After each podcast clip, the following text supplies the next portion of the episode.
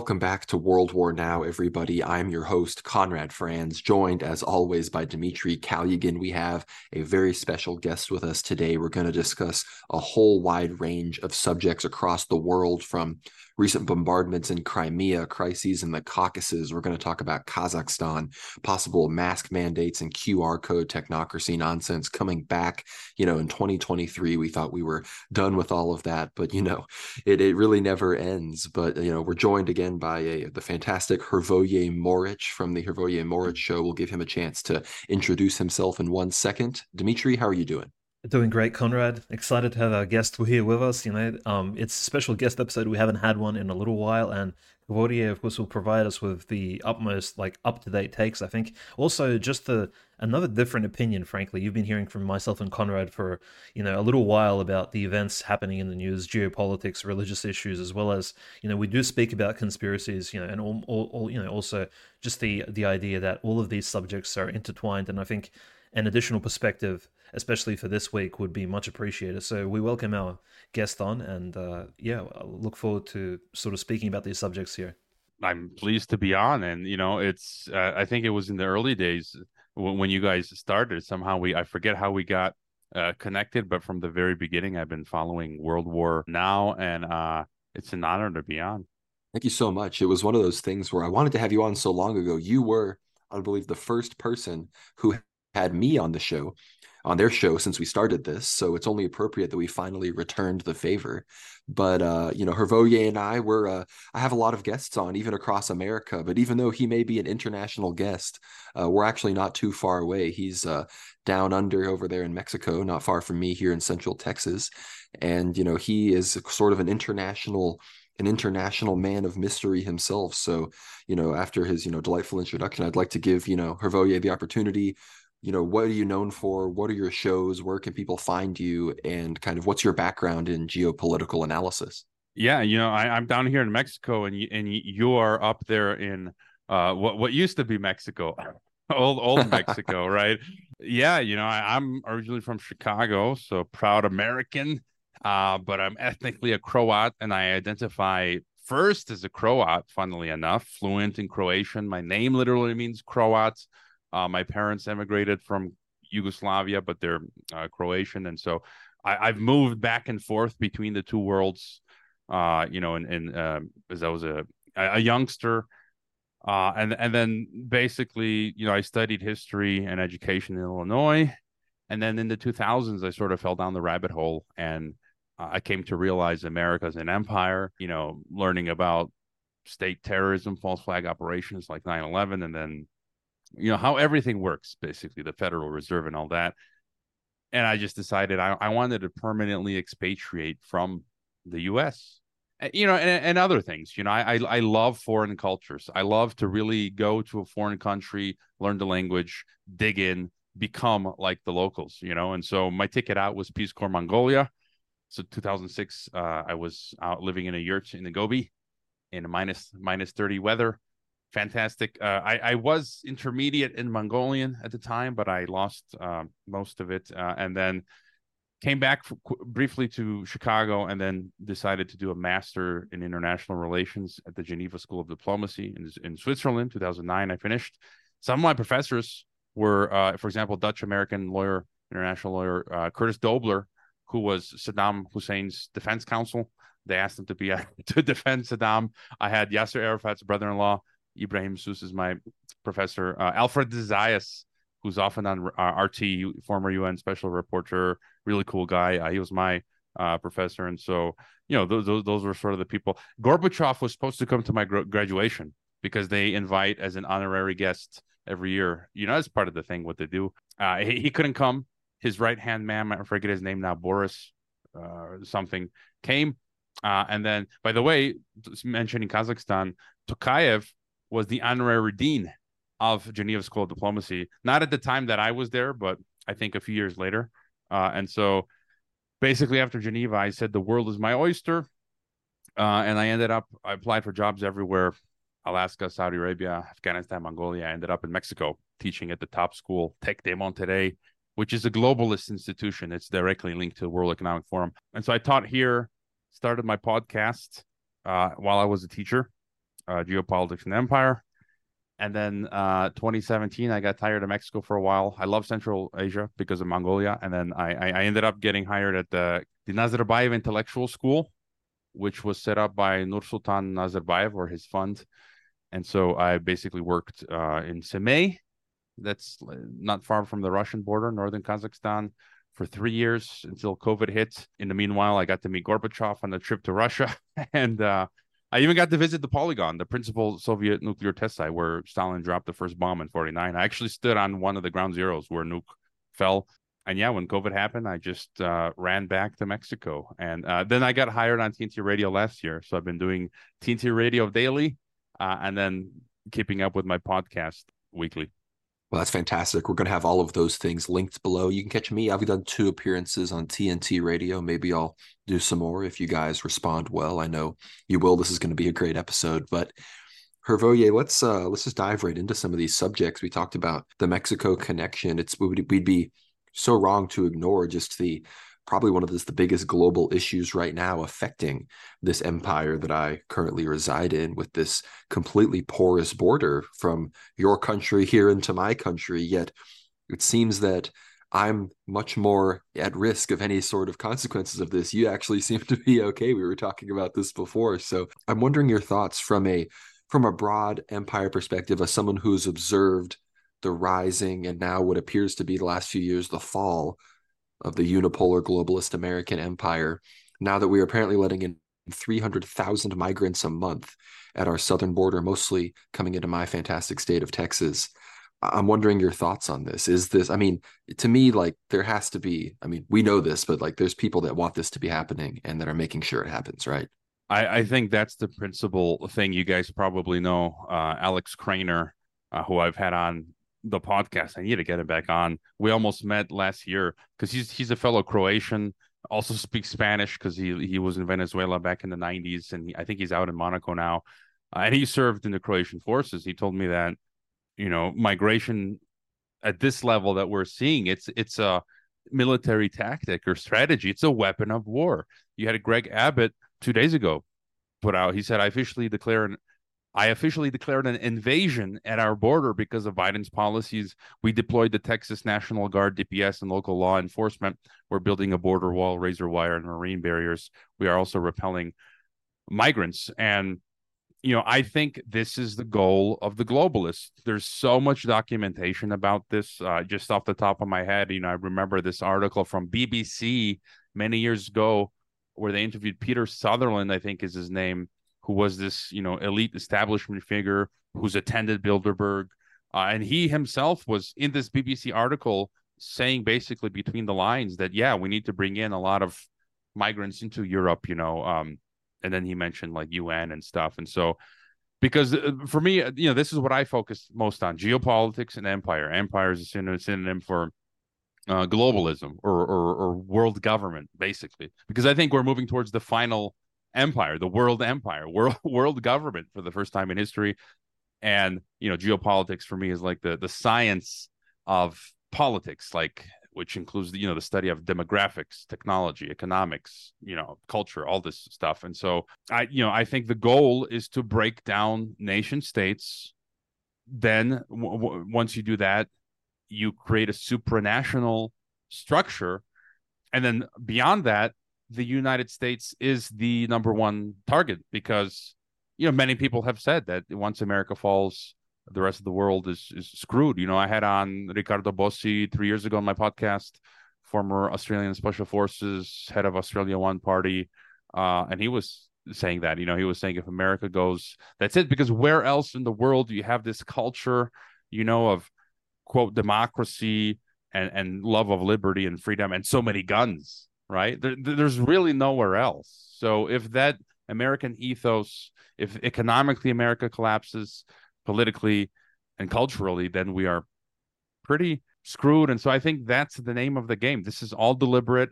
It's happening in Europe. The West is the principal target. Andrei Fursov, you guys know Andrei Fursov, the Russian intellectual.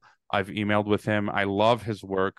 And he recently wrote about I forget the title of it, but he was saying, he called it the dark Dark something. I'll pull it up in the meanwhile. But he was saying that along the same lines, he was saying that the West is the principal target, Europe and North America, and the middle class is the main target. And so, yeah, that's my thought. And the purpose, again, if you have the idea of globalism is Babylon, right? Babylon, multicultural, destroy any homogeneous structure, family, tradition, religion. And then it is Brave New World-ish, where you don't have any structure, and so no one has nothing to believe in, nothing to defend. And then that's when you plug into the world government, and the building block is the regional union, right? North American Union, Central American Union, South American Union. We've got African Union. EU is the blueprints. Eurasian Union, ASEAN, and AMLO, López Obrador, president of Mexico. He's done some good things to protect sovereignty of Mexico, but he's also a globalist on paper. He's called for world government. He recently said that he wants to emulate the EU model and integrate Canada, USA, and Mexico, basically to create a North American Union. And he's also said, let's go beyond that. Let's create an American Union. So he's literally said that. This is not conspiracy theory. It's in the interviews. And then you had Bukele of El Salvador say a month ago, this was shocking for me. He said, hey, let's create a Central American Union based on the EU. Let's unify all seven Central American countries into open borders like the EU. And you had last year, Rafael Correa of Ecuador, also ex-president of Ecuador, say, hey, let's emulate the EU in South America and create a South American Union. So I think migration is part of that process. I think you're completely right. And it's great that you brought up the idea of the North American Union, because I've been hearing here in Texas, I've been hearing people.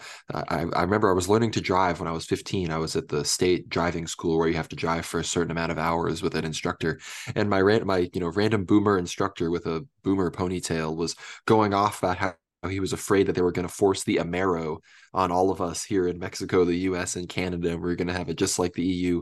And, I've been thinking about that ever since, that they do want to, that seems to be the, they've completely rendered the actual border right now meaningless. So at what point are you like, the Mexican government has failed. We're hearing all this talk about a war with the cartels, which again, sure, a war on the American border fighting fentanyl sounds a lot more attractive than a foreign war in the Middle East, but let's not pretend that this wouldn't be 100% of pretext to basically further destroy any limitation between the U.S. and Mexico government, and basically, incorporate all the states of Mexico as to maybe territories, and then eventually we have our North American Union. Look at Canada. Canada is maybe on the brink of breaking up between Quebec. We're going to talk about their struggles of multiculturalism. They've imported millions and millions of Indians, and now they're dealing with an ethnic, religious, Sikh, Hindi conflict basically on their borders just because they've forgotten what it meant to, have immigration reasonable policies. And this is what happens. Of course, the cartel and fentanyl drug violence spills over into America. The ethno-religious conflicts of the third world end up entering your country. And here we are.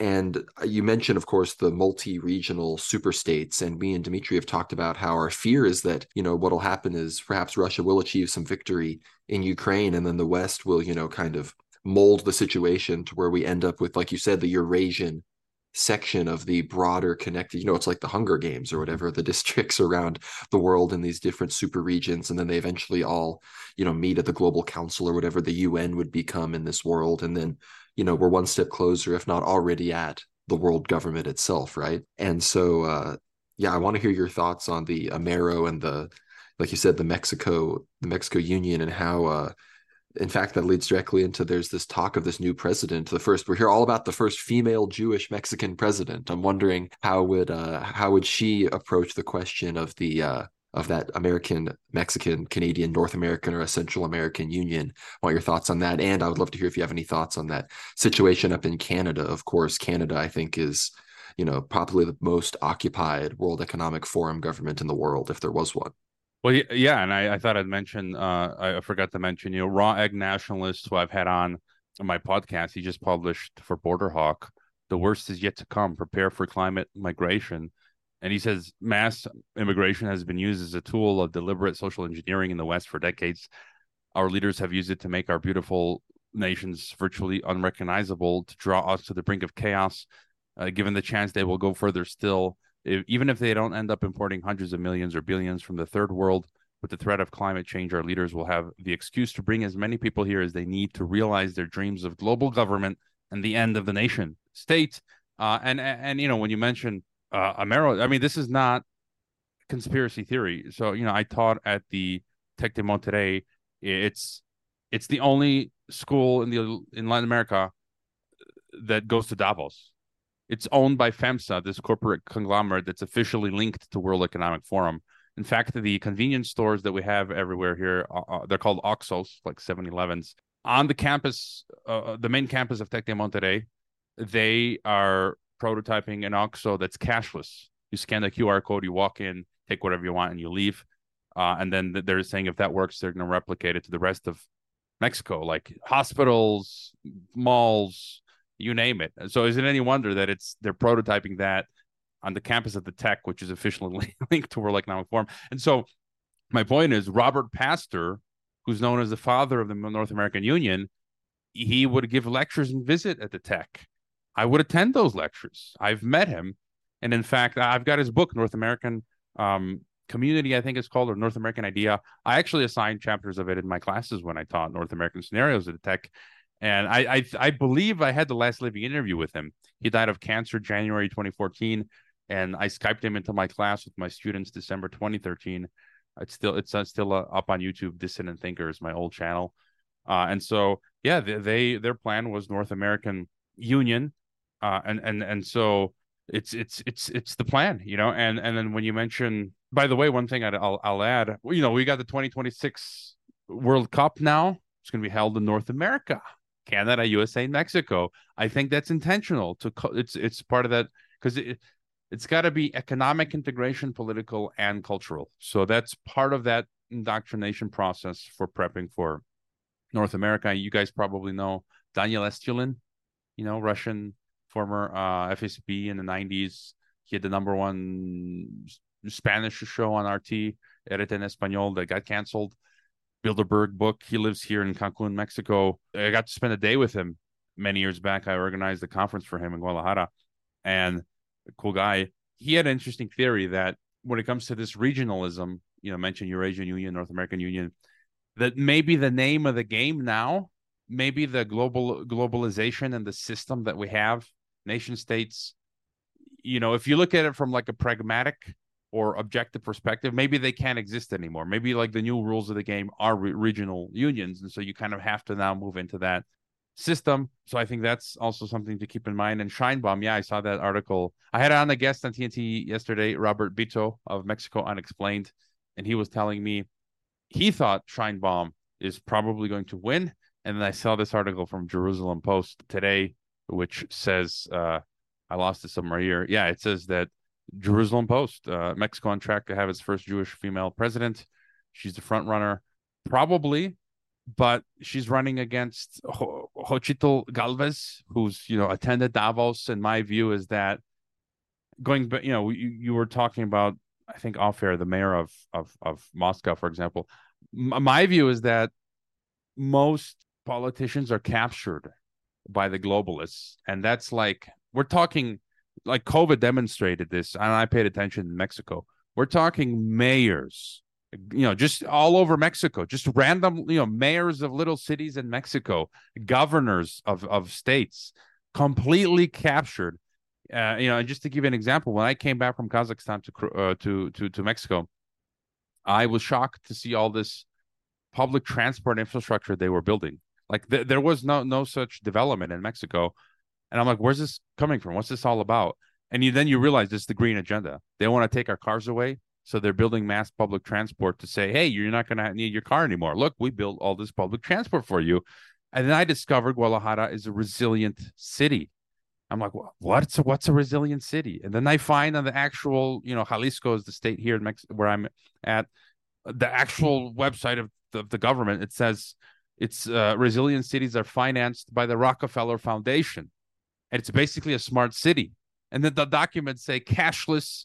We want a cashless society, pre-crime, you know, all this crazy stuff. And I'm like, then the governor, Enrique Alfaro of Jalisco, he's in on this. There's no way, like it's openly says he's getting money from Rockefeller Foundation. They want to get rid of our cars. He was floating stuff like, you know, it's illegal to mandate vaccines according to the state constitution of Jalisco. He's like, well, we're thinking about changing the state constitution to allow us to mandate, force vaccinate you. And he also said, we're also thinking about this idea. If you leave the state of Jalisco and to come back, you would need a passport. What do you call it? The passport certificate. They didn't apply that. But just the fact that they were thinking like that, that just shows you to what degree. And it's the same thing, you know, where I was in Kazakhstan, in Croatia, you know, to differing degrees. It's not every single politician at every level, but, you know, there's nuance, but there's some that are and some that aren't. And it's really a struggle, you know. And so Sheinbaum, I think she was, you know, her, I've heard Xóchitl, the other female, or her, AMLO's been pretty good so far. Even conservatives in Mexico have said he's been the least worst. But I think after AMLO, we're screwed. There's really no one kind of like AMLO. And Claudia's pretty globalist, Xóchitl. Even this Marcelo Ebrard, this guy came out and announced Plan Angel, Angel, which I call Plan Diablo. He literally said, we need to roll out nationwide facial recognition, morphological detection, drone tracking, and an AI ecosystem to track everything. Again, that's that globalist system. So, yeah, it's not looking good in Mexico. No, exactly. And I think that is mostly where you see the globalists kind of agree wherever they come from around the world. So you mentioned Sergei Semyonovich Sobyanin, the mayor of Moscow, the big pusher of QR codes, mask mandates inside of Moscow, which was broadly rejected by the very skeptical, I guess you could say, Russian people and even residents of Moscow who really, especially since the Soviet period, a lot of the Russian boomers just really weren't up for following more authoritarian sort of dictates of anybody, frankly, even Sobyanin, who's been around for about 20 years. But what's interesting is, again, in Russia today, they're moving to, you know, mandate masking again in legal courts as well as in government buildings. So especially visitors for official ceremonies. And there were rumors, of course, now from certain journalists actually who went to film and also interview Vladimir Putin for some of the press conference since the beginning of COVID that, you know, they did have to quarantine for, I think it was 2 to 3 weeks prior to being allowed in his vicinity being in the same room as him, which is really curious that, yeah, it's kind of a trend we see around the world, and I'm not saying that, you know, Sobyanin is necessarily a bad guy. It's just simply this is the default state for a lot of these local politicians. They seem, you know, they seem to believe, or maybe that's what their sponsors or some of their lobbyists, you know, they argue that, hey, this is just the trend they have to push in their particular cities or regions which they govern. And look, in regards to mass migration, you mentioned it being a weapon. If any of our listeners think we're simply fear-mongering and, you know, this is a conspiracy of sorts and it's un-Christian, you should be welcoming of everybody. And it's like, no, this is a weapon of the globalists used in the modern era, and perhaps even an ancient weapon. Like, let's just think back to history. Like, everybody's, you know, memeing on TikTok about, you know, oh, everybody's husbands or, you know, boyfriends are thinking about the Roman Empire. Well, let's just not forget, let's remember, think back to how the Roman Empire was destroyed. It was mainly because of mass migration. And, you know, you can say it was more or less organic back then, but the globalists, they know their history even better than some of us do. So frankly, they studied how mass migration can destroy nation states, can destroy sort of foundational bodies of people, such as the, I guess you can say, Native American people who, you know, I consider the Anglo-Americans right now, who have, you know, invested into this land culturally, religiously, and have built up, you know, households, families over the last 200, 250, 300 years. So those who have been in America for that long have built up what we know today as the United States. So those particular foundations would need to be eroded by migration. The families and cultures of Mexico would need to be eroded by those migrating from the South, from completely, you could say, foreign countries, nations, which are related maybe by language or, you know, Spanish or Portuguese, but still they are not native Mexicans. And so this sort of melting pot strategy is used. Like, I think we can see it all around the world. Like Israel, we spoke a few weeks ago about the fact that the Eritreans, even the Israeli Zionists had issues with the Eritreans and they were about to kick them out. Netanyahu spoke very strongly about Eritrean refugees. Mind you, they had actual refugee status. So again, it's a little bit morbid, kicking out actual refugees. But I guess if they're rioting, you know, it is what it is. And we've all seen France, right? Let's just know there are no more questions about exactly what was used in France, a sort of tactic to, I guess, a tactic by the globalists to put even Macron, who has been showing signs of life, that he had certain sovereign aspirations or maybe independence, you know, thinking about France as an independent state, away from the EU, away from, as you mentioned, Claudia, that regional control territory, which the EU essentially is the prototype for. They want, I guess, most of these, like AFRICOM, for example, you mentioned, and the Americas all to be united under a certain economic, cultural, maybe even political and military alliance of sorts. The EU is the prototype. And as soon as Macron, you know, starts to show some sort of signs of life, of course, he gets insane riots, which is still continuing to this day. And, you know, hundreds of government buildings destroyed, lots of billions of dollars of damage. And look, let's just look at how countries which are somewhat trying to, again, free themselves from globalist influence are also reacting to mass migration. In Russia today, there are almost on a weekly basis hundreds of illegal immigrants being apprehended by the police, by the FSB, by the internal Ministry of Internal Affairs forces. Essentially, you have SWAT raids on these apartments housing these illegal immigrants, on some of the gymnasiums. So a lot of these immigrants, they work.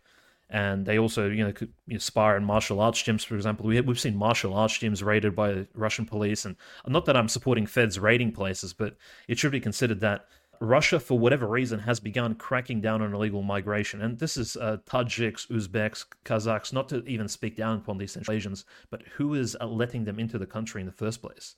And they've been, you know, allowed to sort of migrate with no issues into Russia for the last 30 years, pretty much. In a very unhinged fashion, with no particular lashback, and it's also worthy to consider the fact that the Russian media as well. I'm not sure about RT in particular, but let's say Tsargrad, for example, it's a more right-wing version of RT, a more sort of orthodox, you could say, channel, which Alexander Dugin is a co-founder of, and Tsargrad has openly, you know, almost on a fortnightly basis, has published videos speaking about these crackdowns on the migrants, and so they've kind of maybe gotten a green light somewhere from the Kremlin that, look, perhaps it's time to wake the Russian people up to this idea that illegal migration is actually a great evil. And of course, more examples we can bring about the Hungarians, obviously, mentioning the fact that migration is a threat to their nation and kind of locking themselves down. The Greeks and the Turks always having that immigrant issue, and that comes up intermittently every few years or so.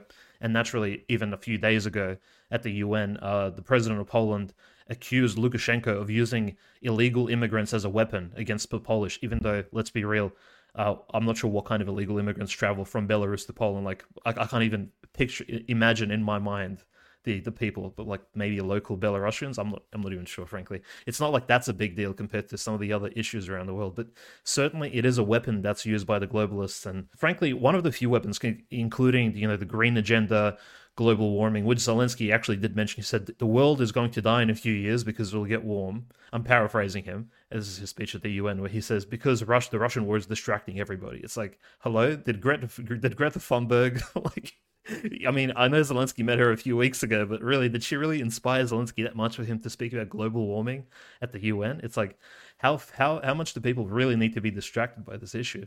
And yeah, it's quite shocking, but completely right. Illegal immigration should not be ignored. And I guess to kind of end it, especially for the Christian folks listening and thinking, well, this is boring, this is a non-issue. Of course, me and Conrad spoke about certain Orthodox Christian prophecies about mass immigration in the future, and especially in the future of Russia in particular. There are two prophecies about Chinese mass immigration into Siberia. And I just need to put a disclaimer up that this is not to say anything is wrong with multipolarity, with Russian-Chinese relations, but these are simply prophecies given by Russian elders to the Russian people. There's no strings attached. It's not to say that Chinese immigrants are bad or that Russian immigrants are bad. It's just, this is just the prophecy that was given to us. In 1977, Schema or Kimondrite Serafim Tyapochkin basically said, the seizure of Siberia by Chinese will not happen through military means. The Chinese, due to open borders, will begin to move en masse to Siberia. They will buy land, real estate, enterprises, apartments. Everything will happen in such a way that one morning Russian people will wake up in a Chinese state, not a Russian one. And then prophecy goes on, but that's the crux of it. That is the first two lines of the prophecy by Elder Seraphim. And again, Seraphim of Viritsa has a similar prophecy, which, you know, we've repeated previously, but very kind of curious that even Russian elders and saints, these are very esteemed people, I guess, even during the Soviet years, openly amongst, you know, amongst their followers and amongst their fellow Christians spoke about the threat of illegal immigration, at least, you know, somewhat eschatologically, you could say. Yeah, I would just add, you know, I read an article, Croatia soon, 25% of Croatia will no longer be Croatian. And, you know, my wife is Mexican, so I married a brown person. My kids are mixed, you know, and I'm lucky because no one can call me now a white supremacist. I'm Mexican, you know, I'm a minority, you know, you can't. And on top of that, I'm a Slav. So, you know, the Aryan white supremacists were going to kill us. My grandpa was a Nazi prisoner. And I say this because I've had times on Twitter where I've had these probably feds try to make me out to be some pro-Hitler Nazi. I actually had this Canada Vice journalist getting funding from the Canadian government trying to associate me as some right-wing, you know, Nazi anti-Semitical fascist. And I actually had one of my listeners who's anti-Semitic and hates Jews put in a comment. He called me, my podcast, Jew Politics and Empire, because I don't obsess over the Jews. And I quote tweeted that Vice journalist, you know, on Twitter publicly, like, look, here's the proof. My own listeners say I'm not, you know, as you're saying it, because, you know, that's how they try to take you down. I thought I just mentioned that for fun. But yeah, you know, when I was in Switzerland, when I returned to Switzerland to defend my thesis, the Swiss border guard was like, you know, just questions that they ask, like, where's your permanent address? And I said it was in the U.S. And he's like, good. You know, he was like, he didn't want me there. Try, you know, doing this border stuff in Kazakhstan. You're going to be kicked out quickly. So, you know, all countries maintain their borders. And so, yeah, you know, just and you know, I've heard that theory before that the Chinese will populate the Far East, Siberia. And so, yeah, I think that's something to think about. By the way, you mentioned prophecy. You know, if you think about the last days of Book of Revelation, something I often think about, I think there might be a big war towards the end because John Patmos talked about he saw a sea of soldiers, something like that, right? That he counted 200 million, right? And I found this U.S. government, official U.S. government military assessment. I lost the bookmark. I got to find it again. But it was an official report which they assessed if the U.S. went to war with China, how many, conventionally, how many men could China raise up in their conventional forces? And it literally said exactly 200 million. Just like the number that appears in Revelation. So, and then it talks about, you know, John saw like red, right? Like red, which is associated with China and the dragon. And so I personally believe that eventually there will be a war between, you know, maybe we'll call it, you know, between the multipolar world and Pax Americana. I think at some point it makes sense with what we're seeing right now, you know, geopolitically, secularly. If you add in the Bible as well, it kind of makes sense. I don't know. Well, Roy, you'd be fascinated by the prophecies of St. Paisios, Elder Joseph of Vatopedi, some of these figures, because they talk about exactly that. They talk about the big war to come with Russia and Turkey. And then usually they say eventually, you know, them perhaps being allies at one point, the Chinese will come in with armies of hundreds of millions. And, you know, the Bosphorus Straits, Constantinople, you know, maybe even your homeland of Croatia, these places, they've always kind of been the center of the world. You know, as a proud geocentrist myself, I believe that, you know, Jerusalem truly is the center of the universe there in the Eastern Mediterranean. So I think that place, that area, part of the world is always going to be relevant here. But, you know, Dimitri, we talked about even, you know, not controversial figures like Vyacheslav the Child. He spoke about, you know, the whole things going out in the Chinese Far East and whatnot. And that was, you know, in the 90s and 2000s. So, you know, this has been on the minds of Russian nationalists and patriots who have seen, you know, the rise of China and, you know, Russia's perhaps not quite as fast rise and the fact that they have that very unpopulated Far Eastern section, right? But Hrvoje, you talked about, you know, just being accused of by Canadian journalists. Again, I think Canadians are some of they really seem like the enforcers on, I love my right-wing Canadians. I know we've seen we love our Diagonal fans and they're all that anti-hate stuff. I'm sure you've seen all of that, but it seems that outside of that, Canadians are like they're like the enforcers of this nonsense on like the white man, you know, like they run around, you know, making sure everyone feels bad, calling everybody Nazis, calling everybody these things. And look, like if you stand up for anybody, I guess, that's white, or any country, I guess, that is European or Christian, you know, standing up for itself, you know, maintaining its sovereignty. You get called a Nazi, you get called all these things. And I mean, people need to remember there's only like 800, you know, white people, you know, Hrvoje, I include you and white people, Slavs, you know, I may be an Anglo-German, but you're all right in my book, right? I'm Mexican. Come on, I'm Mexican, all right? Yeah, well, you're a Castiza Mexican, right? That's where we're at. I'm saying there's only, you know, about 800 million people, and it's this so are we minorities yet? Like, we're living the globalized world, and when am I going to be able to claim minority status, right? Like, isn't that part of this? Yeah, pretty soon you'll be a minority. You know, I heard a funny story from a New Jersey teacher that I worked with.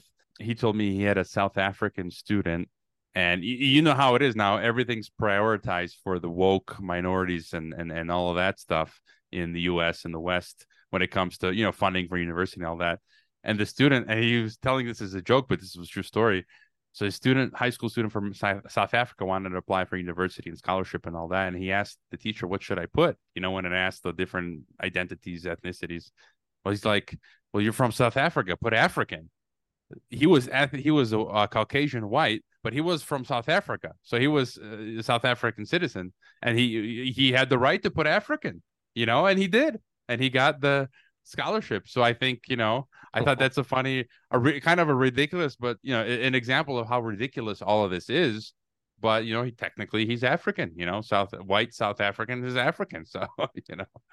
Yeah, I think it's interesting how, you know, identity is, you know, still really important to people, especially those who have some connection to culture and especially religion. I think we've been talking before the stream began, you know, how religion really does so closely tie us to culture and to exactly how we see ourselves ethnically, even, and tribally. It's all you can't really disconnect the two, or even, you know, these things are always somewhat tied together in the world. And we see that most pronounced, I think, in sort of geopolitical news, where, you know, we see conflicts between, say, Palestinians and Israelis, or even in more recent news, the Azeri people and the Armenians, which, frankly, the recent conquest of Artsakh by Azerbaijan, especially, you can almost say somewhat bloodless, but it has come at a cost. And, you know, several Russian peacekeepers were killed, Armenian military staff, some civilians as well. So this particular conquest in the middle of September has essentially resolved a big issue for the Azerbaijani people, this Republic of Artsakh and in Nagorno-Karabakh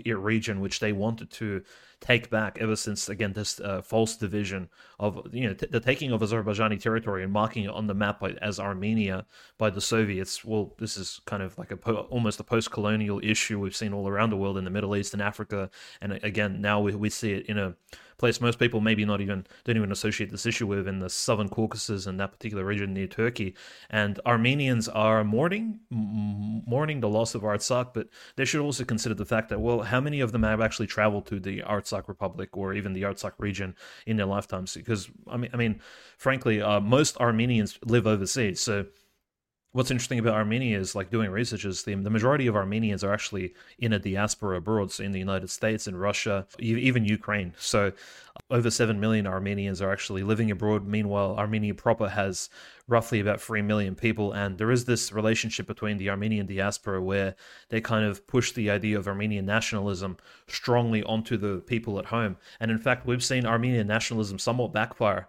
We didn't see any uprisings against Pashinyan. We didn't see any. We just saw kind of mourning and sadness, sort of this useless depression, especially from those opposing Pashinyan. There are no coups. There is no call for a Maidan. There is no call for revolution. And it's almost as if Pashinyan may even win the next election, given that the reaction has been very small to this fall of Artsakh, the Artsakh Republic. And yeah, I guess going back to identity, now the people of Artsakh, given regardless of if they're Azeri or Armenian, will need to, of course, receive Azerbaijani citizenship. They'll need to possibly even learn Azeri, the Azerbaijani language. They'll need to adopt a certain traits of Turkic culture, and maybe even their children will travel to Baku to go to university. There's all these considerations that they need to take into account, and we're talking about 150,000 people here, so maybe you can say 75 to 50,000 of them are probably ethnically Armenian, but the rest of them do probably have Azeri, Azerbaijani roots, going back to that 20th century division, you know, since all this land was essentially part of the Eastern Bloc. Soviet Union. So it's a very interesting development that we've seen. And I guess on a very small scale, like we did speak before this stream, Hrvoje, how nation states are kind of maybe falling to the wayside now that multipolarity is here, and now that the world is being divided into larger blocks. Perhaps you can call them these new age empires. And hopefully this isn't, again, a globalist plan B, but it's in fact these regional empires which help these local cultures thrive while being under this massive political, you can say geopolitical umbrella, whether it be Chinese, Turkic, Middle Eastern, you can say like a big Sunni umbrella, or even in Russia, like a Commonwealth of Independent States of sorts, like what exists between Belarus and Russia today, like it's called the Союзное государство, allied state, or, the Commonwealth of Independent States, even though it's kind of dying before our very eyes, but nevertheless, in the future, perhaps there will be a new imperial type model. But going back to the nation state question, Armenia as a small independent nation state, which has almost nothing akin to its neighbors. It's not like its closest Christian neighbor, Georgia, which is also 99% Christian, doesn't relate to Armenia at all, despite the fact that they're only 30, 40 kilometers away. So you can drive to Georgia in about an hour by car. And the Georgians don't associate with Armenians at all. They see them as these like schismatic rejects. And there's no assistance, there's no compassion there. So Armenia is very much alone, the small nation state. And look, the big nations around it simply have decided to take this portion and of Nagorno-Karabakh, the Artsakh Republic, and simply provide it to the Azerbaijani. The deal has been made. Israel has consented. Iran has again consented as well. Surprisingly, Turkey consented, and it seems that Russia has also has given the green light for this particular transaction to go ahead. And so the future of nation states, I think, are very much put into question here, because Armenia simply, being divided like that. Not to say I'm sympathetic towards Armenia, but simply seeing this occur, I think is it's very sobering for especially those of us thinking about geopolitics, the big picture, and what the future of international relations may be. Yeah. I had on Gabor Kalmasyan of Syriana Analysis on my podcast a while back. He's great. He's ethnically Armenian. I just saw him on RT, and there are a number of things. You probably follow the Twitter account Sprinter, which is pretty big. He summed it up 2 days ago. He said, "What's happening in Armenia?" in one photo, and it's a photo with Pashinyan with George Soros, pretty much. And then Alex Thompson of UK Column, who I'm friendly with, we share each other's stuff. I've had him on my podcast. He shared one of comments from one of his subscribers on Telegram, John Jones, who writes, "The Armenians are caught in a multi-faced device, betrayed by their own leaders, disregarded by Russia, misled by the West, and at the mercy of an ancient and murderous foe." You may have heard of Serbian-based analyst Nikola Mikovic, who writes for me on occasion. He just penned a piece, Nagorno-Karabakh, who is responsible for the Armenian defeat, Pashinyan in Russia. And then The Cradle, which I'm sure you guys read, which is a good outlet. Yeah, Pepe writes, and what's Sharmin, I think, heads it up. She's Lebanese, I think. They just published yesterday an article along the same lines of what Nikola wrote for me. Russia's reluctance to secure an indecisive Armenia will weaken both. And so, I think there's a number of factors here. I think one is it's like a war of attrition. A lot of these wars, frozen conflicts, irredentist things that go on for decades, centuries, I think at some point, it does get tiresome. And Nikola often used the words in his articles, capitulate, and it's like in Mexico, lucha libre, like a wrestling match. At some point, one side gets tired and they have to sort of capitulate, and then let's move on with life. And so I think maybe that's what's eventually happening here. And what you mentioned, Dimitri, about nation states, my feeling is, my solace is in, Christ, the Bible, and God. And so not some leader, let's say, like an AMLO or a Putin or a Trump or even RFK Jr. or Lukashenko, who I think, Lukashenko in some ways is cool. He's a cool guy. I've liked some of the things he's done, his attitude and his not locking down and COVID and stuff. But for me, it's like number one is the Bible and Christianity and faith, because even the Eurasian Union, right, which in my mind, it's a supranational globalist project. Supposedly it came about. It was Nazarbayev's idea in 1994. Supposedly, technically he was my employer. I visited his library foundation in Kazakhstan, which has got all his memorabilia over the years. I've seen I'm not sure if it's open to the public. We had a special event with the kids in the UN, Model UN, but I saw one of his books, which like literally had a title that included globalist or something. You know, he's a full-on globalist, if you ask me, Nazarbayev. But he might be like the type like AMLO, who these globalists are, they're more humane. You know, they're globalists, maybe they're Freemasons or something, but they still kind of want to do some good for the people. Meanwhile, you've got these other like absolutely eugenicist, Malthusian globalists, like the British, you know, the European, British, Washington crowd who just want to like kill everybody. But, you know, the Eurasian Union is, I think, part of this project. And I recently, Klingendale, which is this globalist think tank, which I sometimes follow, they wrote 3 years ago a report that said Eurasian Union is based on the EU model again. So you know what Putin and Nazarbayev or whatever, whoever are now continuing the Eurasian Union project, that's still globalist. And, you know, I have to take the Bible seriously when it says at some point you're going to have a, you know, the beast is going to take control over all nations, all peoples, you know, rich and poor, doesn't matter. You know, look at the Jack Ma, right? Rich Chinese guy. He went against the regime. They sent him off to teach in Japan, you know, or the same thing happens in the West to oligarchs in America or Europe. And so I think we have to recognize, you know, take the Bible at its word that, yeah, we're going into the crucible, you know, into the global meat grinder and, you know, come to terms with it. No, I agree. I think in many ways we have to, you know, like I say, put not your trust in princes. You know, we look towards, we talk, I mean, we just have to, we literally just our last Ether Hour episode, we talk about how in many ways the forces on both sides of the war envision as sort of, I mean, you might like the episode, Hrvoje, we talk about the new heavenly Jerusalem plan and how there are multiple billionaire Zionists on the Ukrainian and Russian side, as well as in Israel, that perhaps have a plan for southern Ukraine to turn it into, you know, to turn it into perhaps an Israel 2.0 and, you know, make it, a, you know, de-Christianize it and turn it into a sort of second Israel. And I believe that those people might have those ideas, but in many ways, what many will for evil, I think God often wills for good. And that's not to say that I believe I'm looking at every conflict and violence happening like, oh, look, amazing. How is God going to use this necessarily? But we know that God used, I mean, we've all read the Bible, right? God uses a host of military conflicts and the Roman Empire and everybody to facilitate the spread of the gospel and his word. And, you know, we're in not just a pickle with globalization, but we're in a, you know, a spiritual pickle with people around the world. You know,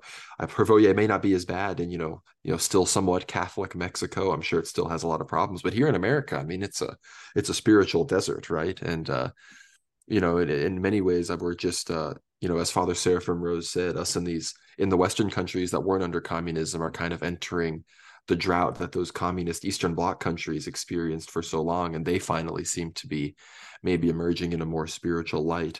Whereas, you know, we are finally, us Christians here are going to be entering our persecution era, unfortunately. As they say, you know, today in Russia, tomorrow in America, that was said in what the 70s, 80s at the beginning of the Catacomb Saints book published by St. Herman's Monastery. But yeah, Armenia, Azerbaijan, a lot of stuff going on there. Like you said, Dimitri, you point out the rising Turcosphere, you know, Kazakhstan, you know, I'm not fully versed on, you know, Turkish Kazakh relations, but, you know, in theory, you know, from an ethno-linguistic perspective, you know, if there is that super state in Central Asia, I think as a heartland, you know, with fertile lands and, you know, access to water on the Caspian and Mediterranean, that the Turkish world would be quite powerful. I also don't think it would be particularly good for surrounding areas and perhaps you know, Christian minority groups living within that area at all, based on, you know, a historic understanding. But, you know, kind of speaking of the periphery of the Turkish world, I think we want to talk about Crimea has been bombarded recently with drone and cruise missile strikes, explicitly like British and American supplied hardware. Really, again, we've talked a lot about, you know, the red lines that keep being crossed to no response from Russia, which, you know, only feeds into, like we said, ideas that maybe certain powers that be are not as serious about their irredentist or their, you know, defensive claims as we might hope they are, you know, protecting the citizens of Crimea, protecting the citizens of Donbass from, you know, Ukrainian Nazi-esque supremacist, you know, just vitriolic terror that we've seen since 2014. You know, we hoped that was the crux of the conflict, right? But unfortunately, you know, citizens, we saw those videos from Johnny Miller. I'm sure you may have seen those on Twitter, Hrvoje. We've been following Johnny for a long time. I mean, he was just by the ocean, by, I mean, I've spent time in the Mediterranean, you know, near the Black Sea, than any, you know, city's Mediterranean dock and coast where families play, and there's just bombs exploding in the air and air defenses, you know, operating directly overhead. It's almost, it's despite how far we are into this war, it's still somewhat bizarre to see. Yeah, Johnny Miller's great. I love his stuff. And, you know, I went to 2016, I think it was 2016. I've got Alzheimer's. I don't remember the years anymore. 2016, 17, I went on this trip with Sharon Tennyson. So she's elderly lady now, but since the 80s, she's been doing U.S.-Russia peace diplomacy. She's got the Center for Citizens Initiatives, and she's been taking groups of people back and forth between, you know, Russians to America, Americans to Russia, citizen diplomacy. And I signed up for 3 weeks. You know, the year before I went, Ray McGovern went on the trip, who I've interviewed, and I went with Rick Sterling, cool guy, and David Swanson of World Beyond War was in my group. And we went to Moscow, St. Petersburg, and then we broke up. I went to Kazan, Tatarstan. Others went to Crimea and elsewhere.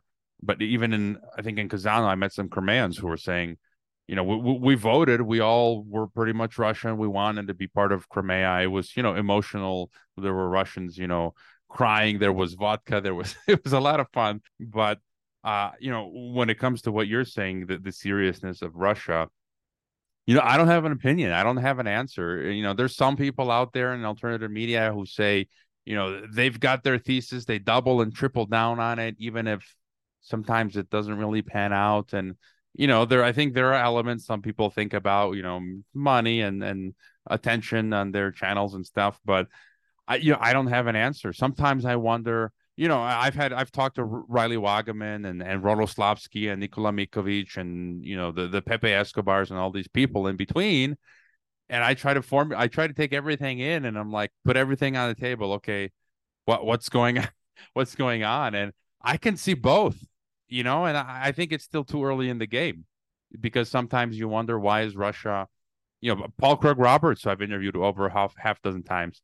He's like, Putin is being weak. That's dangerous, because he's just allowing the crazy Pentagon to just escalate and escalate until we get off to World War III. So, you know, Roberts has got a point. Is Russia maybe weaker than it really portends to be? Or is Russia playing the long game, you know, Sun Tzu type thing, which, again, there's precedent. Historically, they've done that and they've won, right? With the Napoleon and Hitler, the scorched earth, they pulled into the heart of Russia as the French went into the winter, and that was the winning tactic, right? And so I don't know. Maybe Putin is biding time, waiting for the dollar to collapse.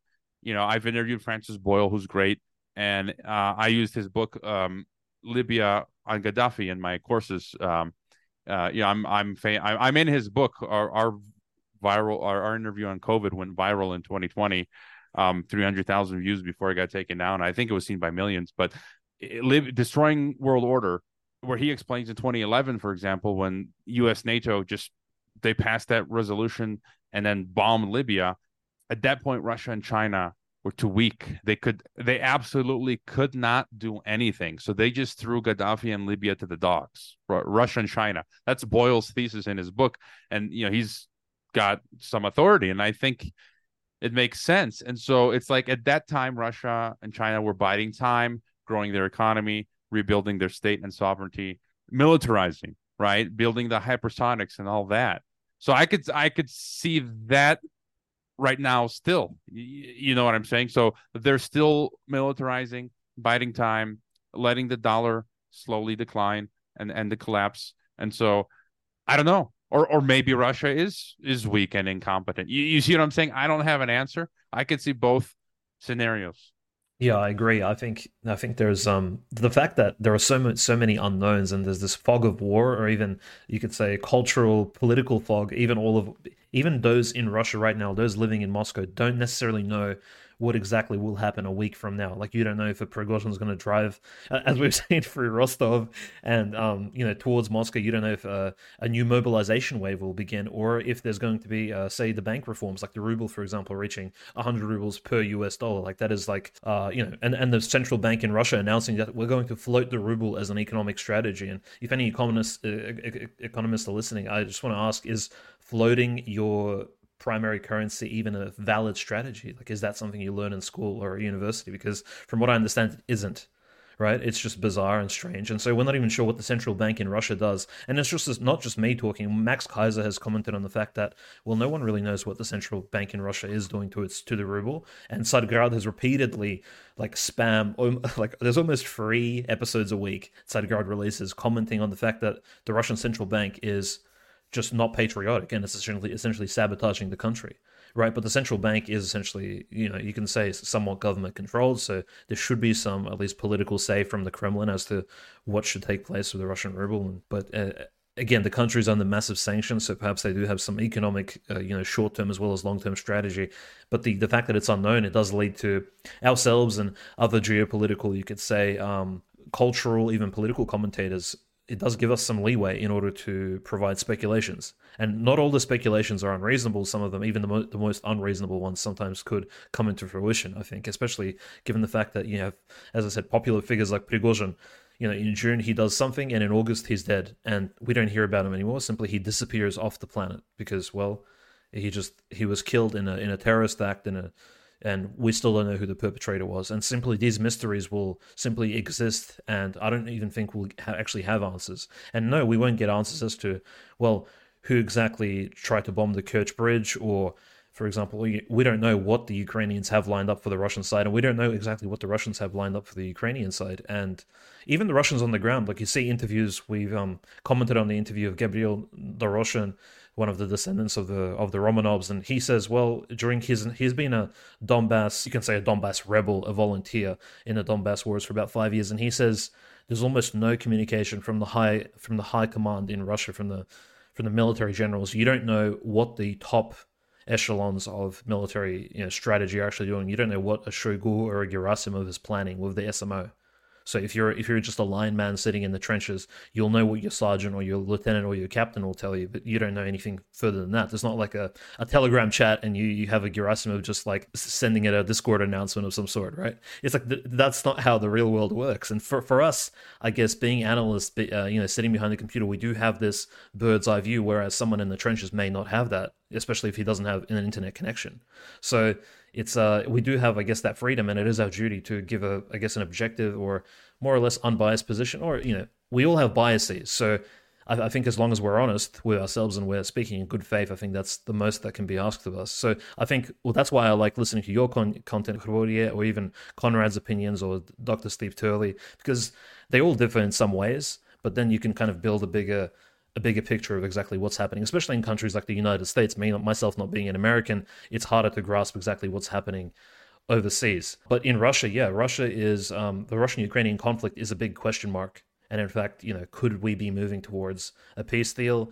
Potentially, Zelensky's speech to the UN has shown that he's actually not willing to go for peace, but it seems like that Europe and the US, it seems like with the lack of support that, kind of the economic package that Zelensky is receiving is not as large as the last one. So perhaps maybe there is some of that pressure to force Zelensky to perhaps sign a peace agreement. You won't get Crimea, buddy. You won't get the eastern regions of Donbass, but you'll just have to settle for what you have now.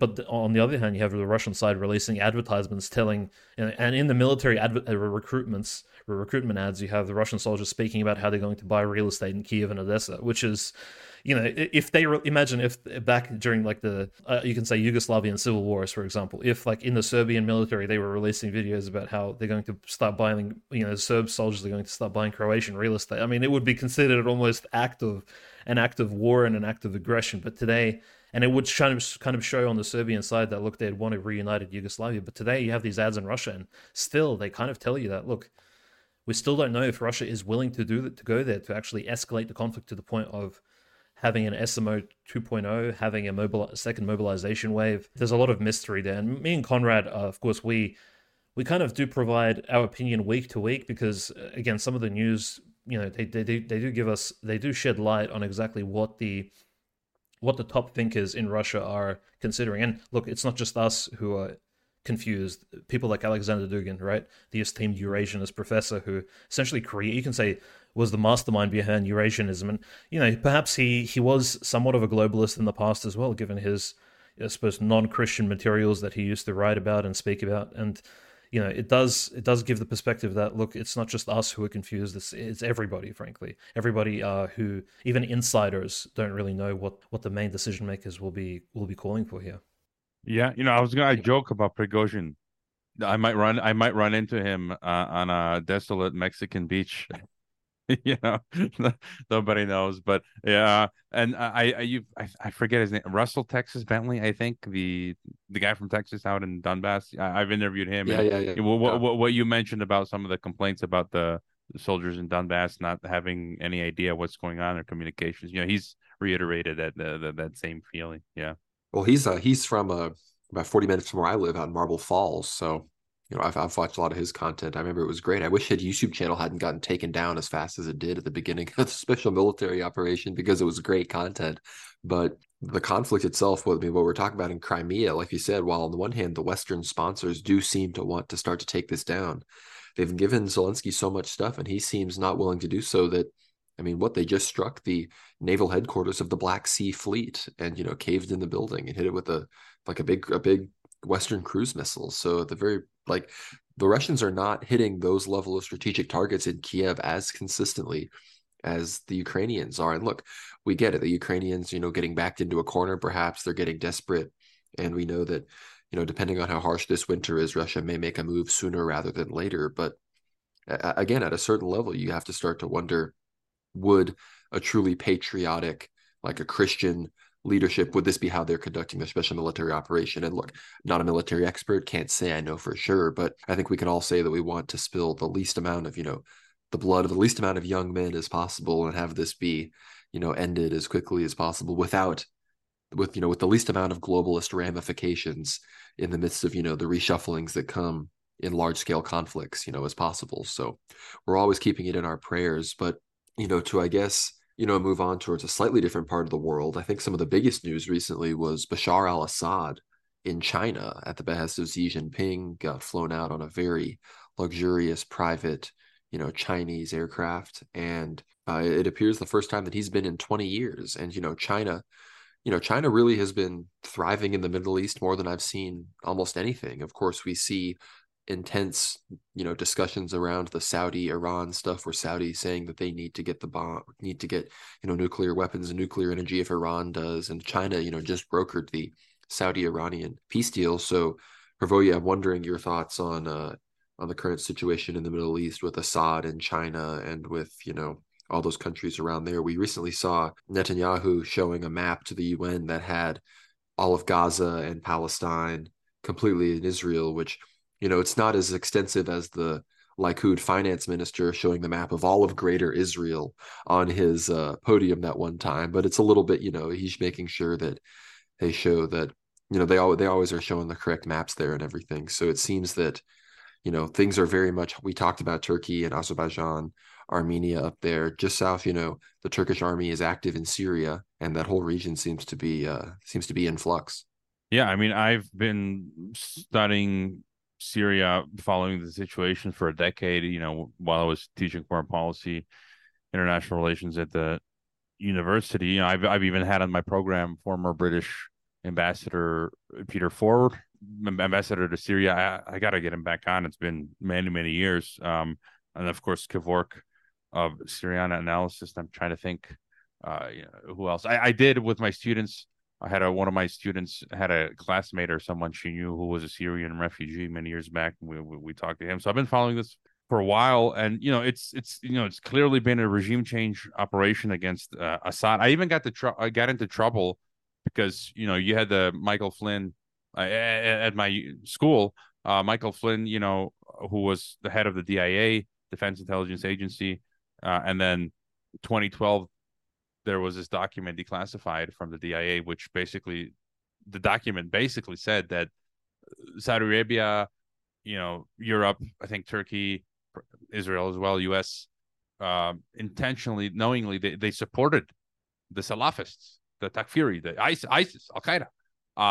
They were doing it intentionally against Syria. And I had a student here in Mexico who was actually an American, and his mother got angry that I was saying the U.S. was financing ISIS. And I'm like, it's in the document, you know?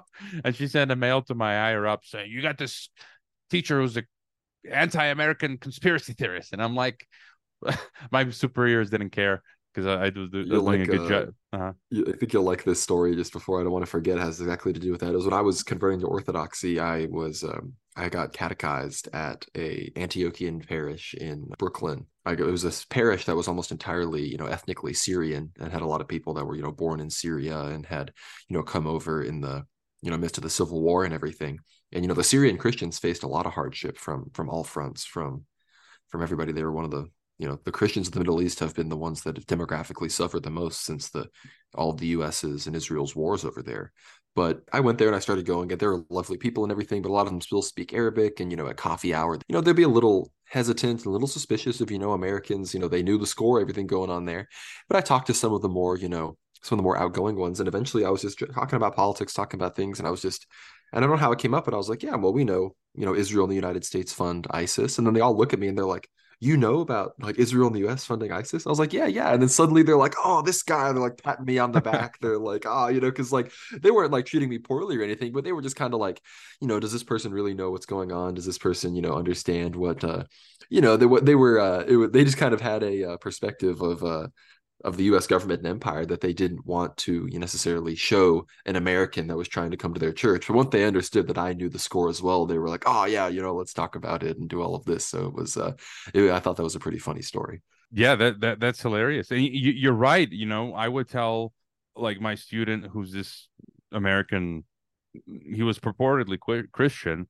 You just made the great point. You know, when you think about Israel and Palestine, you know, I'm for a state of Israel. I'm not like, you know, the standard fare American evangelicals who, you know, blindly just, you know, you can't criticize the state of Israel. I'm like, well, no, I mean, look what they're doing. Is it Christian or brotherly? What they're literally, people have been living for generations in their house, and the Israeli government is supporting settlers, destroying their homes. You know, that's not Christian. Some of those people are Palestinian Christians. So if you're an American, it's illegal Christian, to preach the gospel. It's illegal to preach the gospel over there. So yeah. And so I guess my point is, like you're saying, a lot of the Syrians are the Christian Syrians are dying as a result of the American and European quote democratic governments, you know, financing Islamic mercenary jihadists. And so that's absolutely insane. But, you know, what you're saying about this now strategic partnership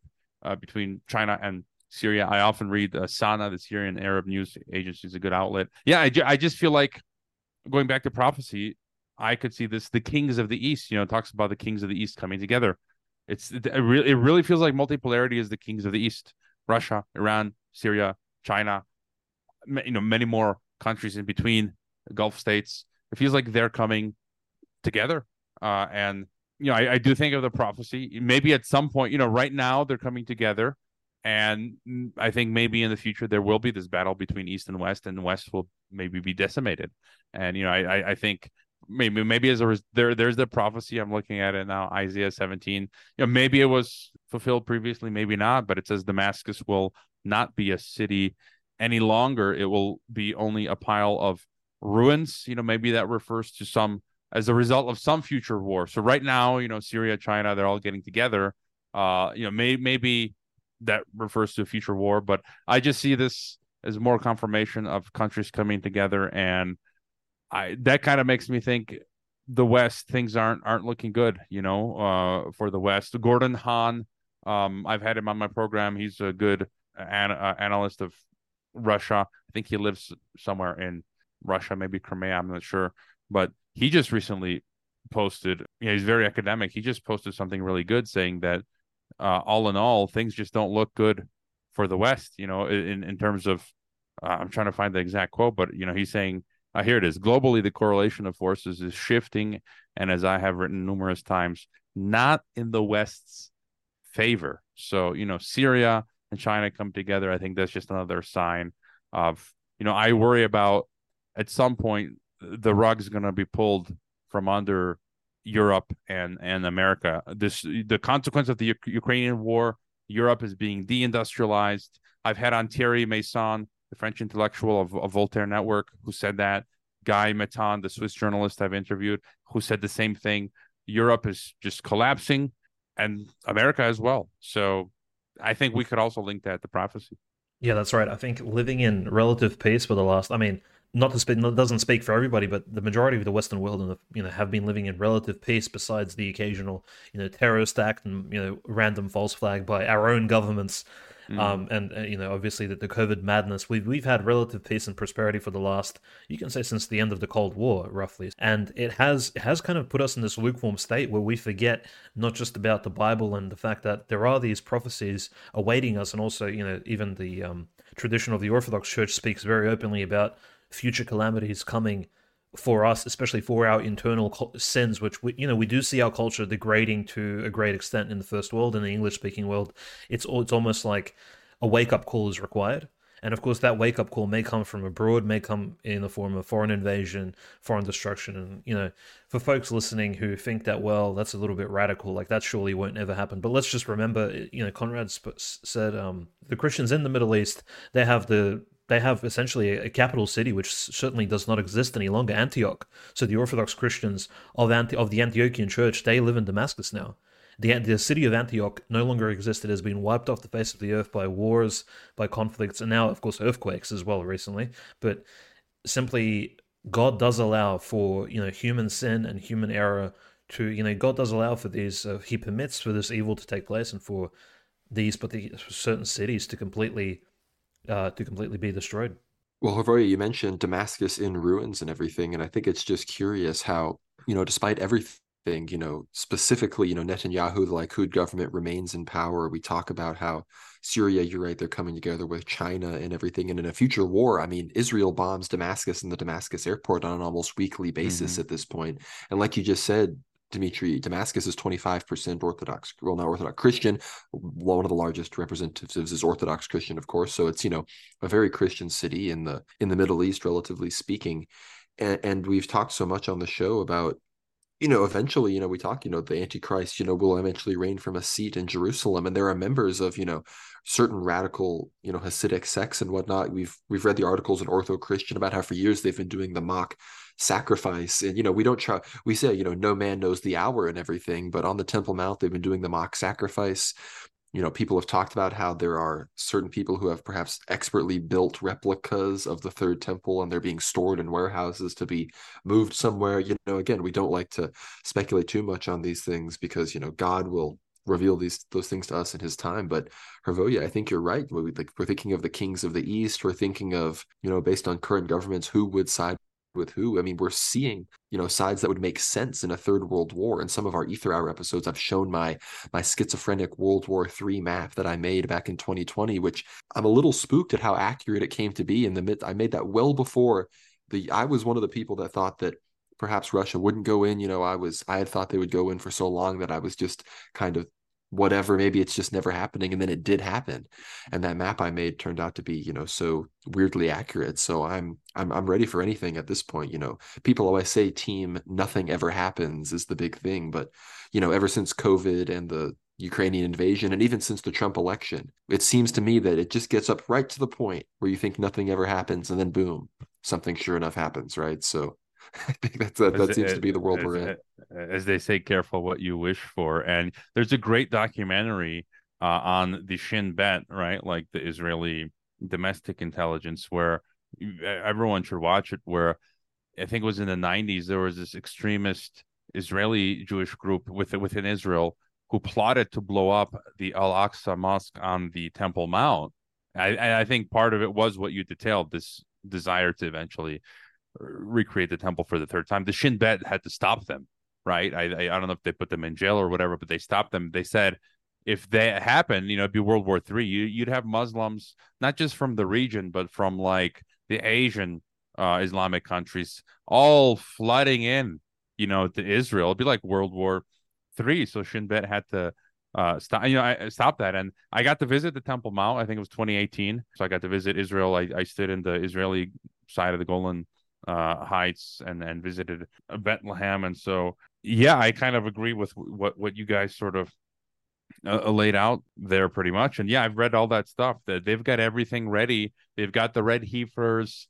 They've got everything to recreate the temple. The problem is the Al-Aqsa Mosque is there on the temple. I remember being on the Temple Mount, and I've read this stuff even before going there for many years, that it could possibly be that the previous temple was not actually where the Al-Aqsa is, but right next to it, and so maybe some situation where will happen where they build right next to it, or some. You've got the Abrahamic faith thing. Where's that, in UAE or Saudi Arabia, where they built the three? Yeah. You know what I'm talking about. So maybe something like that will allow them to get approval to build the Temple Mount next to Al-Aqsa, or maybe it'll be blown up, and then as a result, we get the third temple built. And so there was an interesting article recently as a result of this deal. Was it IMEC, the India, Middle East, Europe corridor deal? That will situate Israel like at the crossroads of all of this interconnectivity. There was an article saying that, like, back in the 19th century, there was some rabbi that predicted how Israel and the Temple Mount would be rebuilt, and it would be between all this rail connectivity, and kind of like they were sort of predicting how Israel would sit at the crossroads of all this connectivity that would come about in the future. And so, yeah, I think that's sort of the trend we're looking at going forward. Well, and we also, you mentioned those things about the Al-Aqsa Mosque, and St. Paisios predicted that around, frankly, not so far from our own era right now, that the Al-Aqsa Mosque would be destroyed. And he foretold the Turkish invasion of Cyprus. He predicted the COVID vaccinations and all sorts of things. So I think what he had to say is somewhat important regarding all of this. And he, he also talked about ultimate war between Russia and Turkey, and you talk about that trade route that Israel is hoping to be at the center of. I see the Turkish world as a crucial part of that. I've mentioned before how, compared to perhaps Persian ascendancy, Arab ascendancy, any kind of Caucasian Christian ascendancy, Russian ascendancy, Israelis seem to be as the most okay with Turkic ascendancy, and the creation of, in Armenia, the taking of Nagorno-Karabakh sets Azerbaijan up strategically to eventually secure a small strip of the southern Armenian panhandle, the Zangezur corridor, to run full supplies, oil pipelines, military through that region to the Caspian Sea. Azerbaijan, main Israel ally, and that's a key to what we're just talking about with these trade routes in Israel. And it's so, it's how a lot of this is being shaped up. And again, that kind of relates to what we were talking about with Ukraine and the new heavenly Jerusalem with, again, how would that fare into something like this, right? Crimea, you see people like Gunther Fellinger talking about how Crimea should be turned back into Tatarstan and, popular and given basically back to Turkey and whatnot. And meanwhile, we've heard about so much, there will be fighting in the Black Sea when it comes to a Turkish-Russian conflict. And we've talked a lot on this show about how, I'm here in America. When things we start to hear about the draft, I'm going to have to talk to Hrvoje about, doing the passport thing and getting other places, because I'm just not interested in getting fried with a directed energy weapon on the Bosphorus Straits. It's just not how I want to go out, especially fighting for this gay country. Well, we'll have to, I've heard there was a clip I saw recently, construction workers, they're building the fence. And one of the gringo white guys was telling the Mexican-American worker, like, hey, Trump is arrested. Why you keep building the fence? What? And he's like, well, the Mexican government is paying for the fence.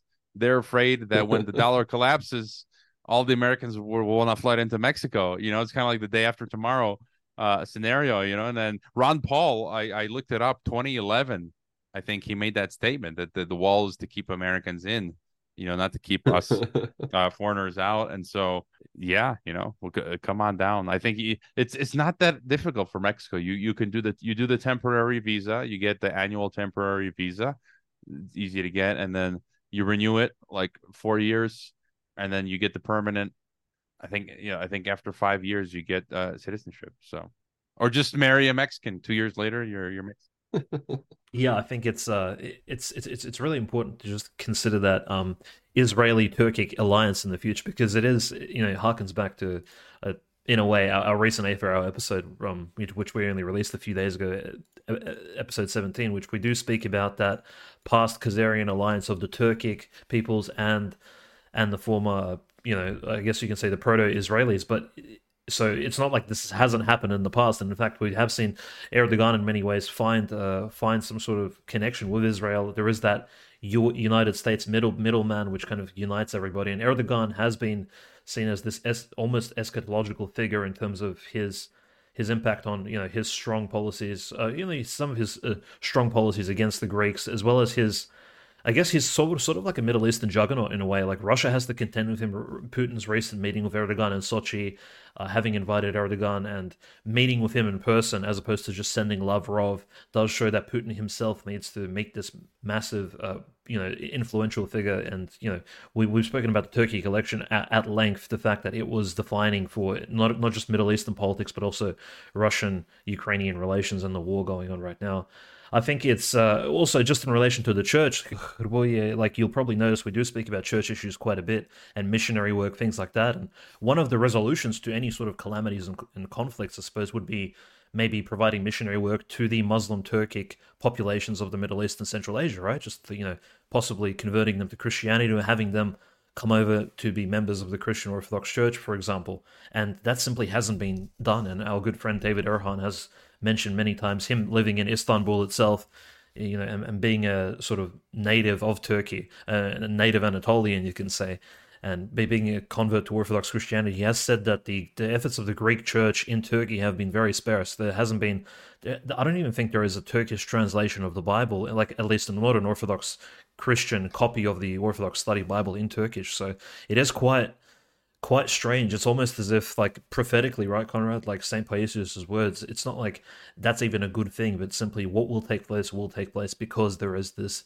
absence of work even from our own side in order to convert the people of Turkey. Because look, if like a large percentage of the Turks or even the Turkey populations do convert to Orthodox Christianity, maybe there won't need to be a massive war between the countries. Maybe we can resolve things peacefully and amicably, but that's simply not taking place for whatever reason. The Ecumenical Patriarchate is more interested in meddling in Ukrainian affairs and inviting Zelensky over to meet with him at the Fanar in Istanbul, which is very bizarre. But nevertheless, like going into that question of church relations, we've seen probably very controversial. So the Nativity of the Theotokos feast day took place on the 21st of September in those of us on the old calendar, and in Bulgaria actually on that evening. So the liturgy was in the morning, and that evening on the 21st, the head Russian priest, who was he's the leading priest in the Bulgarian embassy in the city of Sofia, he was actually deported out of Bulgaria officially. They said he was, let me just read the TASS article. They said he was a national threat, or he carries a national threat on himself. So Archimandrite Vassian was told by the Bulgarian authorities that he needed to leave Bulgaria, and he's just the priest serving there, and on this wonderful feast day. So finally, even the Bulgarian Orthodox Church and the Bulgarian government somehow are, I guess, maybe it's their EU-NATO ties perhaps, or even Bulgarian history is quite difficult, but we do see pressures on the Russian church. Referencing that article, Conrad, that everybody's been posting from the United States, right? That, look, the US government is finally looking at the Orthodox communities as a potential place of Russian influence. Bulgaria seems to be following along. So it's like, maybe it's, again, we were speaking about green lights and red lines, but, once somebody gives the thumbs up, it's like a George Soros or somebody in the World Economic Forum, and everybody around the world simply follows suit and follows the same sort of strategy. So we have, Archimandrite Vassian being deported, and in Ukraine, like the persecutions, of course, continue. The Ukrainian government the Ministry of Culture has released a list of 72 churches, most of them quite old, some of them as old as 500 years, that need to be destroyed or moved, so rebuilt, because they simply stand on grounds which should be reserved for other cultural sites, or simply they're just an inconvenience to Kiev, for example. So it's not just the Church of the Tithes we spoke about last week, which has had incredible miracles occur inside of it, and also miracle working icons, streaming myrrh and people being healed and things like that, demons being exorcised, but also just the government of Kiev seems to completely disregard their own Ukrainian I guess, holy places for what? So it seems like the government is completely anti-Christian. It's not just us who are the zealous people pushing this rhetoric. It's the government itself is seemingly trying to force that. And of course, the bishops being tried at court, Bishop Theodosius of Cherkasy, as the Jewish folks visiting Uman are sort of unmolested and essentially conducting their pilgrimage in Uman. The bishop of that particular territory is being tried in a Ukrainian court for his pro-Russian attitudes and some of the books they found at inside of his office. So Bishop Theodosius is, being included in hearings, and other bishops have sent in character statements, videos. Ukrainian bishops, mind you, native Ukrainian-born priests are sending videos protecting their own hierarchs, saying that, look, he's actually, he was born in Cherkasy, he's a native Ukrainian, he is not pro-Russian, he's just an Orthodox bishop who just speaks his opinion. Why can't he have a certain opinion on, say, the Russian-Ukrainian war or the future of Russia and Ukraine? Again, these things are not allowed. Free speech is being suppressed on a local level, and it does paint this picture of, globalist control. So persecution naturally continues, but... there are, of course, good news. For example, like there was a sermon from the Metropolitan of the Svetogorsk Lavra, which we speak about. That's a Lavra on if you go to my Twitter, it's actually our A for Hour display photograph on all the videos. So so our A for Hour Svetogorsk Lavra picture actually, is just that monastery. So in that monastery, the head Metropolitan, the head caretaker of that monastery gave a sermon where he spoke about how the Orthodox faith actually assists the people of Donetsk and Lugansk, and has assisted, like he's given examples. He said that I visited Donetsk and Lugansk many times, and those volunteers who actually practice the Orthodox faith, it has helped with their post-war PTSD syndrome and various other psychological disorders. So actually being active in the Christian faith, very, very good sermon from Metropolitan Arsenius, and kind of he did say that there was almost miraculous healings as well that happen when people actually attend communion, confession, and this is him speaking about the volunteers and the so-called Donbass rebels who have been at war for almost 8 to 9 years. So you can imagine a large portion of their own lives, and kids have been born under this. So that's quite positive. Amidst all of the destruction going on there, the Christian faith is still thriving and still well and truly alive. Well, I think it's really important that we always give you an update on the persecutions in the church, and the Bulgarian thing is, very disheartening. And, look, the Bulgarians, they've always had their beef with the surrounding Orthodox countries, but, and the Soviet Union time was rough, but they were persecuting everybody. Where's the love for the, liberation from the Ottoman Empire and, all sorts of, the times that they, when they were there for them, we need to be, we're a family, right? But I think regarding the persecution and whatnot, I want to tease next week's World War Now. We're going to be having another guest, back-to-back guests, almost never seen before, but we're going to be joined by Father John Whiteford, one of a close favorite of the, of the show, someone that we really love, and he's going to talk to us about all sorts of stuff in the church, and, he's very well educated on all of this, so...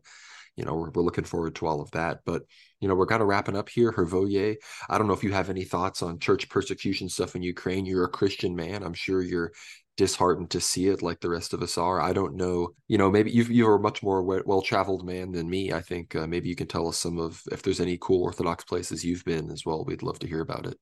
Yeah, I mean, I don't have much insight into the Orthodox world. It was interesting. Last year, I went back home to Croatia for 3 months, and the local church I attend there, that's Baptist. Usually over the summer, you get an influx of a lot of foreigners, Christian foreigners, and it was, there were Ukrainian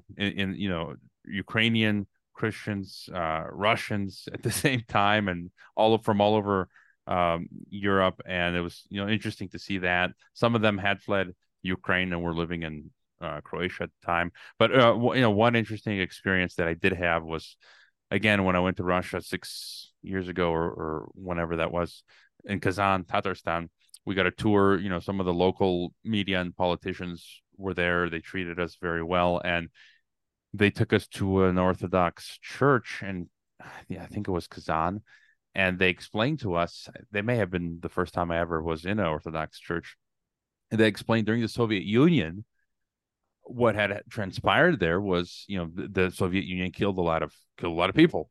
Even the church that I attended, the sister church of the church that I attended in Kazakhstan that was based in Almaty, they had in a museum, they told me, in the 20th century during the Soviet Union, which Kazakhstan was a part of, that the Christians there, it was like in the 1920s, they put together money, they built a building for their church, Then the Soviet government came and demolished it. Then they saved up money again and rebuilt it. And then it was expropriated by the Soviet government. And then at some point, you know, they came in, I don't know what year that was, 40s, 50s, or 60s, or whatever. They took all of the men, you know, dozens of men, 30, never seen again, you know, and that was in Kazakhstan. So in Kazan, they told us that they filled the church with believers. It was a relatively small church. And they told us that it was filled like sardines in a can. Like if you imagine the space of the church where they just filled it with all of the people standing, but they were all just shoulder to shoulder, you know, like sardines in a can. And then they took him up to the bell tower and threw them down and killed them. And that the grounds underneath the church were, that's where they were buried. Like it was filled with bones. And so it was really, you know, on my trip to hear this story told to us in Kazan at the Orthodox Church, that this is what the Soviet government did to some believers. So, you know, that was like jaw-dropping moment. But to end on a lighter note, you know, I when it comes to Ukraine, I feel a bit, you know, I think it's in good hands. You probably saw the news. Zelensky has asked Serbian Satanist occultist Marina Abramović to be an ambassador for Ukraine. So, you know, I think we're gonna be all right. Maybe that's why the Poles, you know, we hate on them on this show, but maybe that was what pushed them over the line. Maybe that's why they're like, you know what? No, we're done supporting Ukraine now. You brought Marina Abramović on. You know, that's we could hope their motives would be oh so noble. But with all of that, thank you so much for coming on, Hrvoje. You know, this has been a delightful conversation. I think we've perfectly timed the timing of this conversation, perfect length to this episode. So I would love to, well, Dimitri, I'll give you the opportunity to say anything else on what we're saying, and then we'll close this out. Yeah, I think, you know, a lot has taken place this week, but we pray that, you know, everybody's safe and, you know, everybody attends church, whichever Christian denomination you belong to. Definitely keep reading the Bible and keep discerning. Of course, stay open-minded. We of course all agree that we do need to fight against this globalist technocracy that's being built, not just in the West but also in Eastern countries. I think all around the world there are sort of, it's like tentacles on an octopus, right? It's like you just have to kind of fight the tentacle that has been given reign over you, you know, locally, and you know, you do what you can, of course, in your own power, and God willing, we'll all come out on top at the end of the day, even in terms of this information warfare, which is happening, at least online, where we kind of fight our battle. And in saying that, I think it has been officially 1 year since mobilization has begun in the Russian Federation, and since Surovikin took control of the SMO. And it has been exactly 1 year, actually, on this episode, that me and Conrad agreed to start the World War Now show. And actually, we recorded our episode, I believe, end of September last year, our first World War Now episode. As a part, you can say almost a part of the World War Now lore is that as the Russians began mobilization, we mobilized to fight the info war, which is very romantic, but I think it does speak a lot as to our attitudes towards all of this. It does, you know, what's happening in the world, at least since the time of COVID, I think we have seen an escalation, and Hrvoje has confirmed that, look, this escalation is in fact real. It's not just our minds are not just delusional. We're not just incredibly critical of what's happening in the world. We're not just sort of members of the opposition opposing our local governments. No, in fact, I think what's happening in the world is very important. We need to pay attention to some of these critical details, and having these guests on the show, having you listeners, of course, participate and give us feedback. It does paint a bigger picture for us of, you know, exactly which events are taking place and transpiring, especially from all around the world. We like to hear different opinions, so we appreciate our Greek commentators, those of you from India, you know, China. We have commentators, you know, who literally message me on Twitter, for example, and they just speak in their native languages, and I just have to translate the tweets because, you know, technology allows us to communicate globally, which is, it's not really globalism, but it's more like the benefits of technology assisting us in spreading our opinions without forcing it on one another. But yeah, we definitely appreciate your time here, Hrvoje and Conrad. Really, really good input. I mean, it's been an awesome week, and we hope that you guys enjoyed the episode. I think this has been a great thing to happen in our year anniversary. I remember right after releasing that article and episode, Hrvoje messaged me and was like, World War Now, like, this is such a great idea. Like, I basically totally agree with your premise. And I'm like, thank you, somebody that gets it. Like, that was like my first thought was like, I'm not crazy for thinking that we've already entered, you know, the Third World War. It just hasn't entered, you know, its hottest phases yet. But you know, with all of that, Hrvoje, plug anything you want. We'll have it all linked below, and send the people off with your final words. Yeah, I actually feel special now being on around the 1 year mark. And yeah, you know, I in the earlier days, I was able to keep up with your podcast. But, you know, when you got a kids and I can't keep up with anything these days, TNT, geopolitics, kids. But I was listening to the free preview of your Aether Hour. So I you know, keep up the great work. Love your stuff. And you guys are you guys are welcome anytime on my TNT radio and even Geopolitics and Empire. Yeah, just the websites, geopoliticsandempire.com, tntradio.live. I'm on there daily for 2 hours, and I just started a Substack as well. So, you know, people can support as well if they feel they get value through those websites. And yeah. We'll have the Substack on our recommended Substacks. We make sure only the best of the best are on our recommended Substack because we actually have a lot of traffic there. So I will add you guys to mine right now too. yeah. So yeah, be sure to subscribe to Hrvoje's stuff. He really has a broad spectrum. Like again, the Geopolitics and Empire Telegram, frankly, is just one of my favorite Telegram channels to just follow and stay up to date with. So, you know, do that. We'll have it linked below. And with all of that, you know where to find our stuff, worldwarnow.substack.com. Follow us on Telegram, World War Now Telly. Follow us on Twitter at worldwarnow_. Follow me on Twitter at GnomeRad. Follow Dimitri on Twitter at OCanonist, you know, the Orthodox Canonist. Follow us on Rumble, World War Now. Subscribe to the YouTube channel. Like, we're getting closer and closer to 3,000 subscribers, so get us over that line. Maybe we'll do some more live streams, do a 3,000 subscriber live stream. You know, you guys like the streams, so we'll get back on that. Maybe some Twitter spaces. Yeah, expect Father John next week. We've got a lot of guests on Ether Hour coming up. Don't want to spoil it too much, but crazy slate of guests, so be sure to get behind the paywall. Check out our most recent episode about New Heavenly Jerusalem, really controversial, spicy stuff, so don't expect to see too much of it on YouTube. But with all of that, like, subscribe. Thank you so much for listening, and God bless. Thank you, guys.